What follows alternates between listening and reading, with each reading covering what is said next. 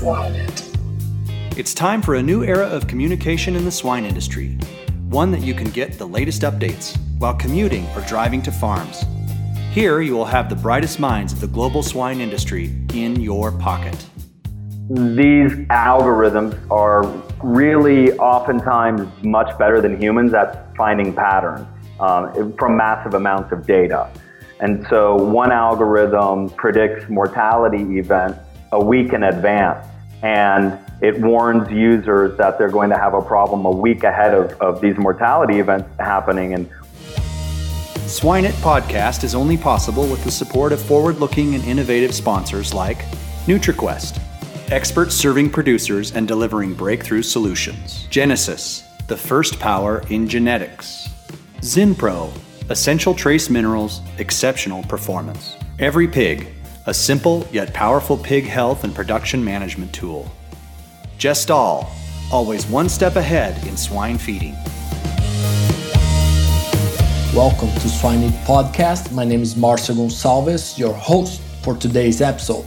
This episode's sponsor highlight is about EveryPig. The truth is, precision swine production is not the future, it is the present. EveryPig is the intelligent pig health platform. It is a simple yet powerful pig health and production management tool. Request a free 20-minute demonstration at www.everypig.co slash swineit. Hello everyone, today we have Chris Bomgaars with us and the title of today's episode is Telemedicine, Artificial Intelligence and Managing Change in Pig Production. So, how are you, Chris? I'm doing great. Thanks for having me. I appreciate your time, and uh, as always, if you want to share uh, your career so far and also how you got involved in pig production. Okay, yeah. Well, I'd have to go back a long ways um, to think about the first time that I was involved in pig production. It was probably on my grandparents' farm in northwest Iowa um, when I was about as old enough to walk, I guess. Nice. But um, I grew up with a, a, veterinarian father who started the Orange City Veterinary Clinic, and um, he really brought me along for a lot of the practice, and um, I got a real opportunity to see him grow his practice and business over the years, and work in the vet clinic as well. Growing up, and then later in life, after I um, graduated college, I studied international business, so I never really thought that I'd be getting into agriculture. Um, but a couple years after college, my dad had started owning pigs with his farmer customers in the area that were having a hard time staying in business. Mm-hmm. It was really a point where they needed to get big and get more efficient, or they weren't going to be able to stay um, in business anymore. And so my dad started owning some pigs with farmers in Northwest Iowa. And I saw a business model and uh, that I, I really thought was great and I could help grow. And so I focused 10 years um, working with him at RC Family Farms, um, really growing the business a lot. That was my main focus, and that's kind of what led into the software. I learned about a lot of the problems in the industry, uh, in particular, companies not being aware of their animal health problems quick enough, and, and so that's when I started down the path of software. Very cool, very cool. Um, and uh, well, one thing uh, you and I were chat, chatting before the the podcast was about telemedicine. So, what is it, and how can it be of benefit in the age of coronavirus and uh, African swine fever? Yeah, so I, I, didn't come prepared with a definition of telemedicine, so I don't have that. I don't have that in front of me, and I'm sure they, they can define it in quite a few different ways. But right. um, one way I would look at it is just using existing technologies to practice um, veterinary medicine. So it might be through um, video, through photos, through platforms that have structured data. So veterinarians can view historical records in a digitized form from wherever they're at and also not have to potentially travel to as many of these farms physically anymore, um, which will help biosecurity number one. Mm-hmm. Um, and it will also help save these veterinarians time and help them respond to issues quicker because they're going to be able to cover many more cases every day using software platforms than they are in that traditional way of having to go out and visit every farm individually. Cool. And uh, changing a little bit of, of subject here, um, and uh, and I appreciate that background on on that, and that makes total sense to me. Now, uh, if you think about antimicrobial resistance and all the discussions around it, um, what is your take on it, and where do you think it's going? You know, the industry has really taken a stance of saying that there's no direct connection between antibiotics in pigs and um, antimicrobial resistance in humans. And there are a number of large organizations um, that believe the exact opposite of that. Mm-hmm. Uh, the way that we're looking at it from a, a practical standpoint, understanding the, the pork producers that say, hey, we believe in antibiotic stewardship and being responsible, um, not over medicating. Um, we think the, the first step to any change is, is really awareness and tracking. And the reality is most companies have little to no idea about what amount of antibiotics are being given on their farms. And the reason for that is because they haven't been collecting this in any sort of structured data. What we believe in is really showing people these are the amount of antibiotics that you're using, mm-hmm. and these are maybe your farms where you're overusing mm-hmm. and farms where you're underusing. But as well as that, um, we're focused on doing things that keep animals that may have been given antibiotics recently out of the food supply. Mm-hmm. So with digitized records, users are able to see when a group of pigs may be violating antibiotic withdrawal periods and cancel those loads from getting to market. Mm-hmm. Very cool. These are a couple of ways I think um, digital records and, and technology is going to be able to really help our industry stay more compliant. Very, very nice. Yeah, that's definitely something big and, and like you said different countries are at different uh, levels or maturity of that uh, change. Uh, that makes sense. Now on um, as i think about technology and the digital age now uh, how does that tie together with the you know rural veterinary shortage? Um, what are your thoughts there yeah, so I, I, touched on that a little bit earlier. I think we notice veterinarians on telemedicine platforms mm-hmm. are able to cover 50 or 100 cases a day. And veterinarians driving from farm to farm might be able to cover a handful of farms at most in a day, uh, where they're really not able to practice as stringent biosecurity protocols as they maybe should. But the fact of the matter is, it's just faster and it's a better use of veterinary time to be using their veterinary brain power on more cases mm-hmm. versus spending time driving out to farms. Mm-hmm. Um, that's really not a very good use of their time anymore. So I think you're going to see faster response times um, from the top veterinarians. I think they're going to be able to cover more and more areas. Every single pork producer that I've spoken to over probably the last 10 years has said that you know they feel they're having a hard time recruiting top veterinarians. No one wants to go and live in their small community in Nebraska or Iowa, they say, and and they're they're really um, at a loss for that veterinary brain power they need. But technology, specifically telemedicine platforms, are going to allow some of these veterinarians to maybe live in Chicago and service customers all over the country, but they get to live and practice from wherever they're at. And I think it's going to open up a lot of opportunity and it's going to improve um, transparency and response times to a lot of the health issues that we see in our, our population. Very interesting. Yeah. Yeah, I never thought about that that way. That makes that makes sense. It's it's definitely a, a rapidly changing uh, environment. One question I have, Chris, is uh, as you discuss with producers. I mean, what what are your thoughts as far as how folks manage change, you know, throughout uh, the pig production system? Yeah, I think for anyone innovating in our industry, we need to take very seriously change management and how challenging that can be in organizations and more specifically in our industry. We're dealing with many different um, people that oftentimes have been working in a position for more than 20 years. Mm-hmm. And those people may have been doing a lot of things wrong for 20 years, but they tend to really have their monopoly of data and the and information in the company. And oftentimes those are the people that are afraid of any new system. And oftentimes those are the people that are holding companies back from growth and transparency. And so I think the psychology behind recognizing who that person is in every organization because they all have one or two, um, and, and dealing with them and helping show them as an educator. And I think um, shrinking the change, helping people understand, you know, things like these algorithms aren't out to replace veterinarians; they're out to assist veterinarians.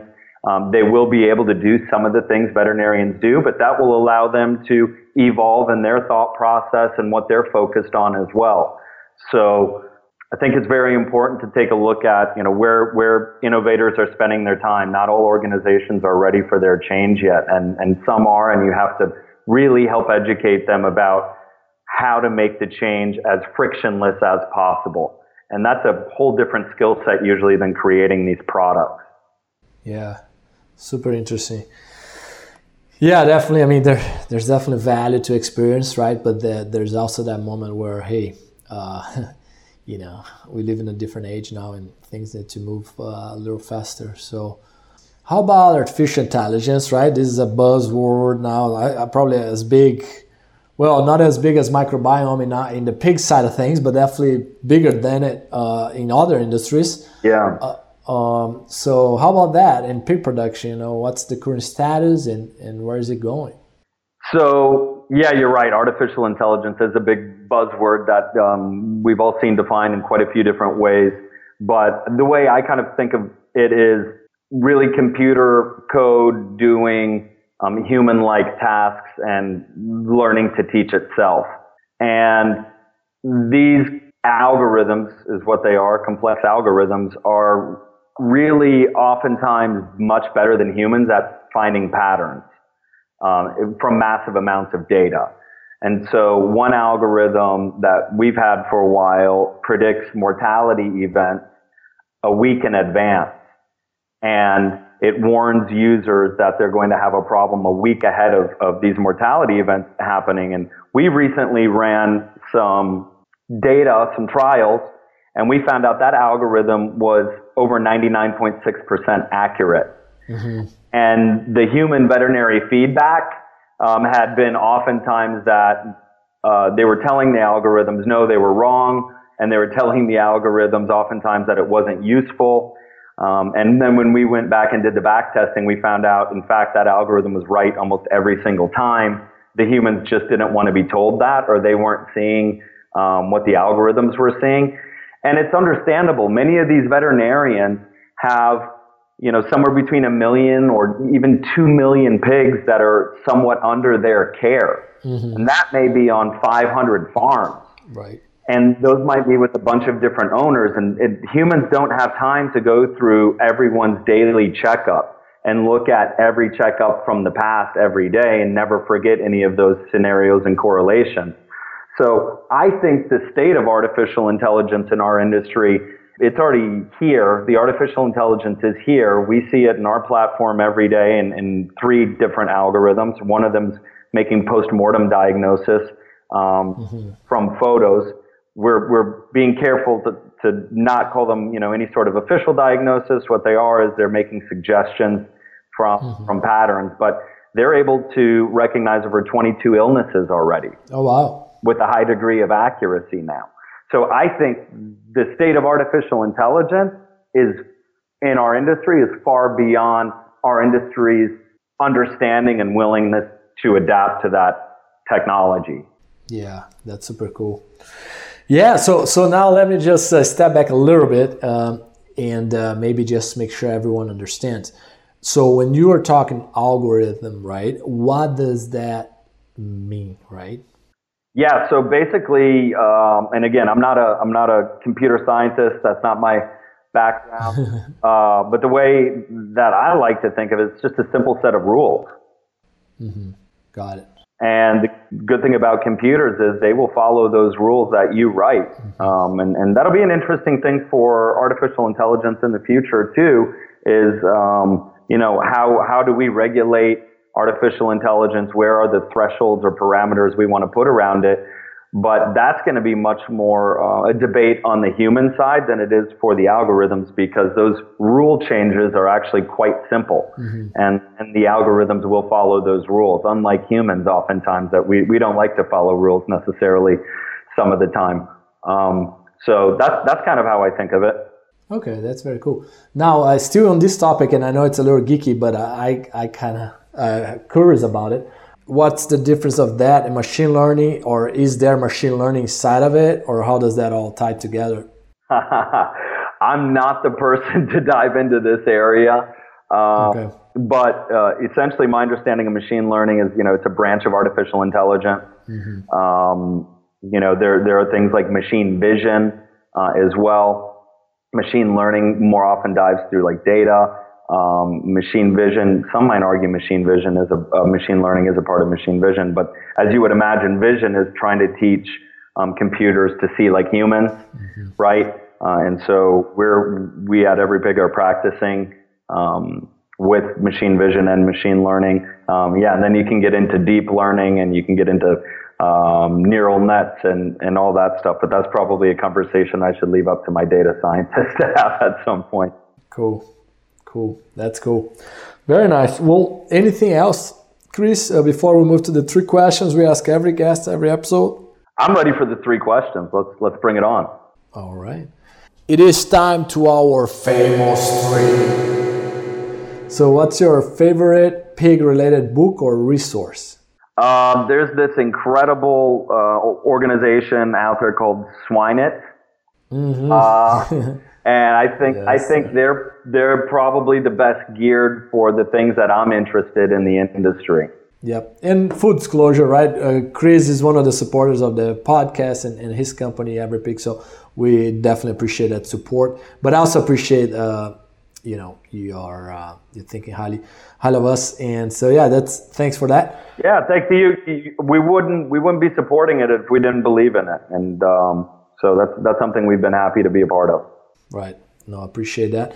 What's your favorite book or resource in general, Chris? My favorite book or resource? In general. Wow. That's tough because I like to go through a lot of books. You know, since we've been talking about artificial intelligence so much today, um, one book that comes to mind is um, AI Superpowers. And it's a book on um, China, Silicon Valley, and really how the race for the future is in artificial intelligence. It's already happening, and how um, really it's become pretty bipolar in terms of the two superpowers in the area. Mm. And um, I found it to be a fascinating book. So I would definitely recommend that read to anyone that's interested in geopolitics and policies and, and technology and AI. Very nice. Very cool. And last one is what do you think sets apart successful swine professionals from those who are not? I like that question. um, and having been a pork producer for 10 years, I can tell you the people that I see moving forward are one thing they always have in common is they realize they don't know it all, but they're bringing good people around them and they're making the people around them better. And so they're constantly learning. Mm-hmm. Uh, seems to be the people that are stuck in their own ways and stubborn and not wanting to view things how they are today and think about how they might be tomorrow that that have a hard time staying with it and succeeding. So I think um, the people that really want to continue to learn and grow no matter what level they're at seem to move forward the fastest. Very cool. No, that makes total sense. Yep, that makes sense. You know, always have to continue to be improving and uh, and uh, be surrounded by people that make make you improve. So thanks so much, Chris, for your time, and uh, it's been a pleasure. Really appreciate your time here today. Yeah, thanks for having me, and um, I'd love to be back on anytime you want to talk. It's always a fun conversation. Hey everyone, Please share our episodes with as many people as you can so we can continue to impact the life of swine professionals from around the globe with the wisdom of our great guests. Before you go, make sure to get in our waitlist for the Swine Talks Web Conference, the first online conference of the global swine industry, an update on hot topics, and we even gonna have some controversial topics of the global swine industry. so you can leverage that knowledge in your day to day. Go to swinetalks.com and get on our wait list. We'll talk soon.